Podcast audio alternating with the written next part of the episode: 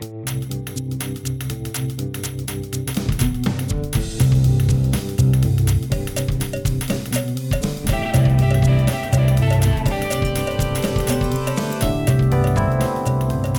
to Fiat Lex, a podcast about dictionaries by people who write dictionaries. I'm Kory Stamper. I'm Steve Kleinedler. And hey, everybody. Hi.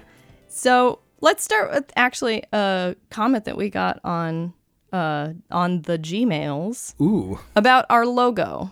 Oh, yes. So someone asked what our logo was and why we chose our logo. Steve, do you want to talk about our logo since you're the phonologist here? Well, I will talk. The, the, the logo is just the IPA representation of the sound ugh, that I make all the time, more or less. A, a schwa followed by uh, uh, the, the velar fricative.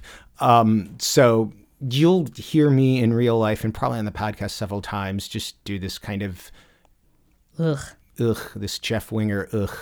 Um, So that's why that's what our logo is. It is the nerd approximation of ugh.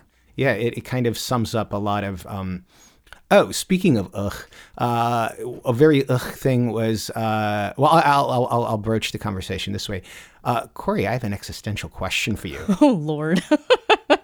Lay it on me, Steve. I've got coffee. yes, uh, can can nanometers be inchoate?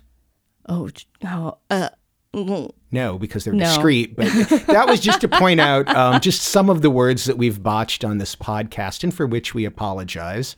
sort of only a little bit, a little bit. We consistently said nanometer throughout the last. We did, but it works really well with the Mah Nà Mah Nà Yes, the- song. the joke That's that why. worked.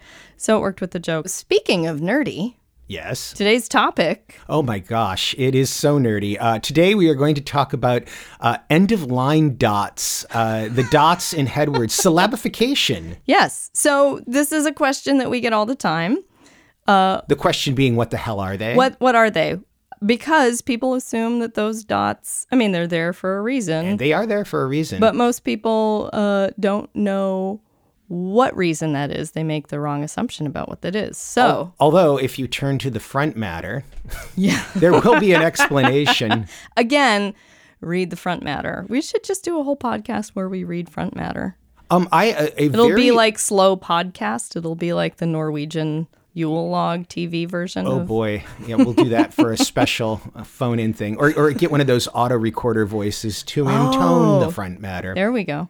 Um, they have a specific reason because once upon a time, before there were word processors that automatically break the ends of words that you have to do across lines for you, uh, you had to know where does the hyphen go when you break a word across a line. Yeah. So that's what those dots are. Those dots don't necessarily mark where the syllable breaks are. They mark where you can put a hyphen. Sometimes they mark where uh, the syllable breaks are. And those types of breaks are phonological breaks, but sometimes they come at um, word morpheme boundaries, uh, and those are morphological breaks. So the reason that Steve is saying this is because Steve is probably, I mean, Steve's basically the expert in end of line dots. Do you want to tell tell our listeners, Steve, how you ended up becoming the expert in end of line dots? Right, and I will also uh, explain that difference between phonological and morphological breaks, and to point out, and we'll get into this, uh, how different style books and different dictionaries make different choices as to which words are broken by sound versus form. Oh, yeah. So there's a lot going on. There's a lot Uh, going on. It happened when I started in 1997 at the American Heritage Dictionary Mm-hmm. um, as an associate editor. My boss came to me and said, Hey, there are a few mistakes in our. Uh, syllabified syllabifications we don't know where they are we would like you to analyze thousands of words and determine where the mistakes are of which there are only a few Oh God, and they asked this that of me- sounds like lexicography. All right. yeah. And they asked that of me because I had had a bunch of phonology and phonetics classes at uh, the University of Chicago. And so I said, sure. And so for the next several months, uh, I had massive, some of this I did in Excel, some of it I did on paper. Wow. Um, uh, looking at a, a lot of suffixes like ABLE and meant and just uh, uh, ish and those kinds of things, looking at all the words, seeing where they were broken, looking for patterns, knowing that there would be some false data. Uh, and through that, I internalized what the rules were. And I, 20 years later, I did a presentation at the uh, ACES, the Society for Editing Mm-hmm. conference. I did a 75 minute talk on syllabification. People came to this talk and willingly, willingly, and several times in the talk, I apologized for the utter dryness of the talk, and they're like, "No, no, this is fascinating. Go on." It was it, it completely boggled my mind. Yeah. But that I think that's I mean that's something that seems pretty normal though in lexicography, right? Like there's these dry things that you always have one group of people who are like this is actually this is my stock and trade figuring out where to break a word. Right. So it's great to hear it. So there there are some basic rules um, and when you have a suffix that attaches to the end of a word, uh, like able, A B L E, uh, you can before it, if if the break comes right before the A B L E, that could be a morphological break, um, or what happens is if a word ends in a consonant cluster, two consonants together, like the word record mm-hmm. ends in RD, consonant cluster. You add an able, so you get the word recordable. Do you break Yeah. Do you do you break between the R and the D, which would be the phonological break, or do you break oh. between the D and the A, which would be the morph uh, the morphological break? The answer is it depends on the dictionary that you use. Some dictionaries break able morphologically, others break it phonologically. For the bulk of the words, all the major American companies do it the same way. For certain sets of suffixes, everyone does it the same way. For other sets, different companies do different ways. And then there are these pairings where, say, Random House would do it one way and Merriam Webster another, and American Heritage might do one or the other in Webster's New World. I mean, it's it's it's all very fascinating. And there are you can have a list of rules for right. any particular book. For these suffixes, break this way. For right. these words, break this way. Uh, so we actually, so someone commented on Twitter. This is from Snitty on Twitter. Whom I know. Oh, there you go. Yes. The question Friend is, of mine. Oh, yay. Yay. Hey, Snitty. Uh, why is it okay to do a line break after the first R in sarsaparilla? Sarsaparilla? Sarsaparilla. Sarsaparilla. Uh, it makes no logical sense. First off, so many things in lexicography uh, and, and studying English can be summed by saying logic doesn't come into play. right? Nothing makes logical sense. Language is not logical. It's not. It's not. No. Um, if it were, we'd all be using Montagovian semantics, where what everything. the hell are Montagovian semantics? Uh, semantics. Yeah, Montagovian semantics. The semantics promulgated by Montague. I forget his first name. Okay. Uh, you know, it, it's very logical operator. If then, you know, in a world that where where where there are logical operators that have precise meanings. Okay. Um, it's it's a study of semantics that I barely had contact with, but no, just enough to talk about. Uh, well, it sounds it really it sounds really impressive. We'll get a mon- we'll get a semanticist on someday. Oh yeah, that'll be That'll be that'll be a thing that happens. Uh, but to go back to Snitty's question, um, in this case, it's there's a very simple answer. This would be um, an etymological artifact. Uh, the fact that uh, the English word sarsaparilla comes from uh, Spanish zarzaparilla, uh, the zarza z a r z a, uh, meaning bramble, and in that case, you'd break between the r and the z, so it just carried over. The rules that dictated where these breaks occur come to us from people who used to set these words in type back in the days of printing presses.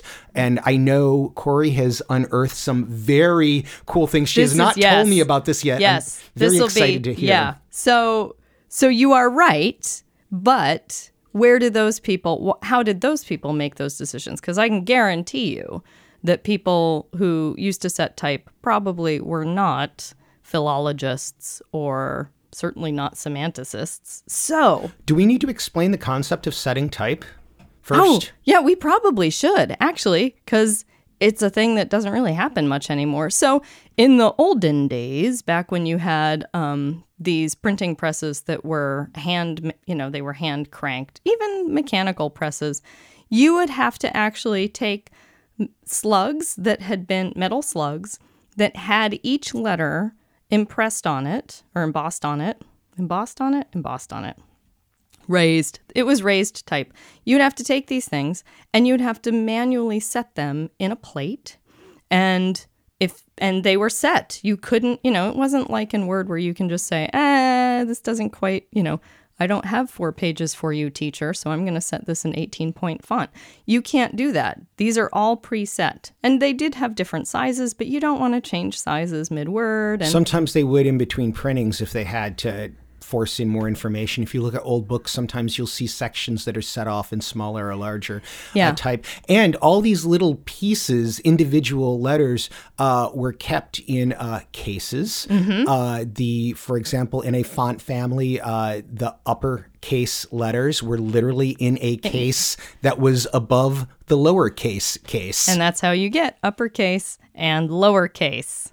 Ta da! So, Anyhow. anyway, you would have to set these things, and that meant that if you ran out of room on your actual rack where you were where you were setting the type, you'd have to figure out where to break that word because you could not physically fit any more space on that. That's what setting type is. So, this is amazing to me.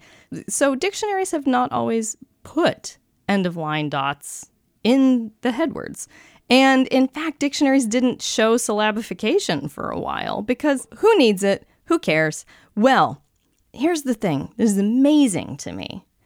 I found the source for all of our, I would say, pretty modern end of line breaks in a book from 1705, I believe it is, by John Jones. It's called The New Art of Spelling.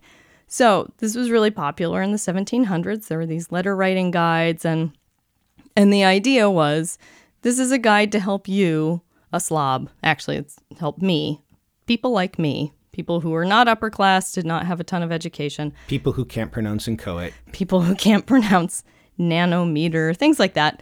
Uh, it is up to these are letter writing guides to help us be elegant. And there is this guide, the new art of spelling, which has an entire chapter. The chapter title is Chapter 5 shows how to divide words at the end of a line or upon any occasion. This is seven this is the early 1700s. This is like major. This, This is, a major discovery that Kory has discovered that should be. Can't you tell because my voice has gone up about an octave in pitch? I'm so excited about this. This will be cited in papers. That's right. We, we'll have to do like a That's Kory an with a K. MLA, yeah, an MLA style. How to attribute this podcast? So, so going back into the 1600s, there were notes in other, you know, letter writing guides or other grammars about what hyphens did, and they said that hyphens could divide words. So the idea that you divide a word using a hyphen is not a new thing. That goes back to the 1600s. But this is the first instance I found that gives you extensive notes as to where and how. So it begins. Division should follow composition because things are to be divided or dissolved as compounded uh, or constituted. Therefore, I place division here. He goes on. Division is a due distribution of words into syllabical parts when need requires. And this chapter goes on for one, two, three, four, five, six, seven. Like it goes on really, really long. So, so Steve, let me just read one of his rules, Okay. and you tell me. Uh, you tell me if this would hold for today. Yes. Okay. So I'm going to start with the division of simple words. Uh, is a due distribution thereof into the syllables they consist of. Therefore, you must always divide where the sound of a syllable ends, as in a, ba, me, na, bol, and etc. Yes. Uh, the, the, the, the, rules have progressed from that, but that is the kernel. That's the core. That is Okay. the kernel of the. All right. Here's the next one. One, when the sound of a syllable ends at a vowel, you can never er, er, er. If you divide the word immediately after that vowel, neither in compound nor simple words, except there are two vowels together and the last silent, as in endeavor, broken after the A, of which the dialogue must inform you. I say sense? air, but er is also correct. and I only bring that up because she looked at me when she said I did. er. I said er, er, er. They're both correct. All right. I'm sorry. I continue. hyper corrected. Okay. No, no, no. They're both correct. Okay, there we go. Okay, so he says you divide when the sound of a syllable ends at a vowel, You can divide immediately after the vowel, except when there are two vowels together and the last is silent, then you divide after the second vowel. Mm-hmm. Yes? Well, yeah, in that that here's where orthography comes into play because English is written uh, uh, uh, un- unlike a lot of Romance languages where all the vowels have these neat sounds. You know, you've got eh, you know the the, the sound e or a can be spelt 15 different ways depending on which random vowel combination you're using. But yes, Right. what he's saying is correct. So that's vowels. Okay, here's another rule. When there is but one consonant between vowels, it goes always with the latter vowel in division, as in do, mi, ni, un, dominion, except compounds when the former part or vowel brought the consonant with it, is in abuse, misuse, etc. And that X always goes with the former vowel, as in ax, l, ax, is. That's yes. It's, Okay. Yeah, yeah. This is a fantastic. I should have found this, you know, whatever, 25 years ago and sent Uh, it to you. you could you could write a paper and uh, submit this to dictionaries. Uh, it's worth bringing to the general world. Uh, people would be fascinated by this. I'm fascinated. I mean, I don't, people very narrowly defined would be fascinated we be should send it to Enid. this. Oh, Enid Pearson's, who was the. Is, Is, was yeah. she is but she was is, she still is, but occupationally was at uh, the Random House Dictionary for a long time, right? yes, and is was extremely influential on these systems as they developed in the '60s. Yeah. So here's the thing. So this is so this you know 1705 book. Um, I think it's 1705. I'm going to say it's 1705. It's either 1702 or 1705. This book lays out in very, very, very fine grained detail how you divide words. Now the kicker is is that dictionaries didn't actually start dividing words and usually just to they started by showing stress marks to show you where to put the stress in a word. That's not end of line division. That's pronunciation. And then it really wasn't until the mid 1800s that they started breaking words. I think the 1847 webster's did. I know the 1860 uh, dictionary by Joseph Worcester was it showed comprehensive line breaks. Uh, so so the thing is, is this sat around in some drawer for you know 150 years before anyone actually started implementing any of it. Yep, there you go. That's a, a- this this this book will give you all the information you need. So when we bring come to modern days, now that you have computers uh, breaking. Oh, and I should point out, uh, I as I have literally looked at hundreds of thousands, if not millions, of ends of lines over the past Oh, yeah. 21 years on both the left and right margin to see if words break properly. And people think, well, can't you get a computer to do that? Well, you can get them to go most of the way, but not the final mile. Yeah. Someone has to check every margin end of a dictionary. You take a word like R E C O R D as a noun, it's It um, breaks in one place. Yes, uh, yeah. record after the C, but as a verb, record, it breaks between the E and the C. Uh, Right. So you need a editor. You need an editor to check end of line breaks. Yeah, I did that when I I think that was actually one of my first tasks. My first proofreading tasks was uh I was asked to check the end of line breaks in one of our mass market dictionaries, which you know, you think, "Oh, the mass market dictionary, it's not really that long." Well, you know, it's still however many 600 pages of end of line breaks. I've and done. I've done a 2,200 page book twice. yeah, yeah. And the only way I could stay sane through it was I actually created found poetry using the end of line break syllables. I was like, oh, this will at least be something to do besides silently and quietly lose my mind. So aside from editors like us who need to do this in Yeah. books, um, is there any reason to keep the syllable dots in headwords in dictionaries anymore? Yeah. Point counterpoint. What's, counterpoint. What what's your make your point. Make your point, Steve. Eh. Eh. In print, they take up space, and you need to explain them. I, I personally would probably keep them for adult dictionaries. We've at, at the American Heritage Dictionary, um, we've started removing them from some of the juvenile dictionaries, Right. Um, because they just kind of get in the way. They're still in the adult ones, though. Yeah, that makes sense. So you so you're kind of eh leaning to take them out. Take them out unless there's an absolute reason to keep them. It- Okay. it confuses people. Okay. I would say no. There are people that still use them. Editors still use them. Even we just said, you know, even though there are programs that will break things, you still have to look for bad breaks, which would be a great na- I think every name, editor, the Bad Breaks. I think every editor should uh, spend three months analyzing the language like I did. That way, they will have the rules internalized, and then true. they'll just know. Yeah. But I would also say, I have to say, our intrepid engineer, Josh, is also my husband. So I know a lot about our intrepid engineer. And he's a composer. And he says, I asked him at one point, I was like, what do you think of this? You know, waste of space, what? And he actually uses the end of line breaks a lot when you're setting text to music. He said, so the, let's take the word English, which our dictionaries differ on where to break that. And he says, look, if I'm if I'm putting the word English to music and it spans, you know, two whole measures of music, I can't just print the word English under one note and expect people to articulate it correctly over the rest of the notes. You have to break it. So if you break it at the N, English, then you know that communicates that to singers that they're going to hold on to the initial vowel English first. would be a horrible note Lyric. s- to, to extend for eight bars. English. But if you break it at the G, Yeah. then people hold on to the the nasal English.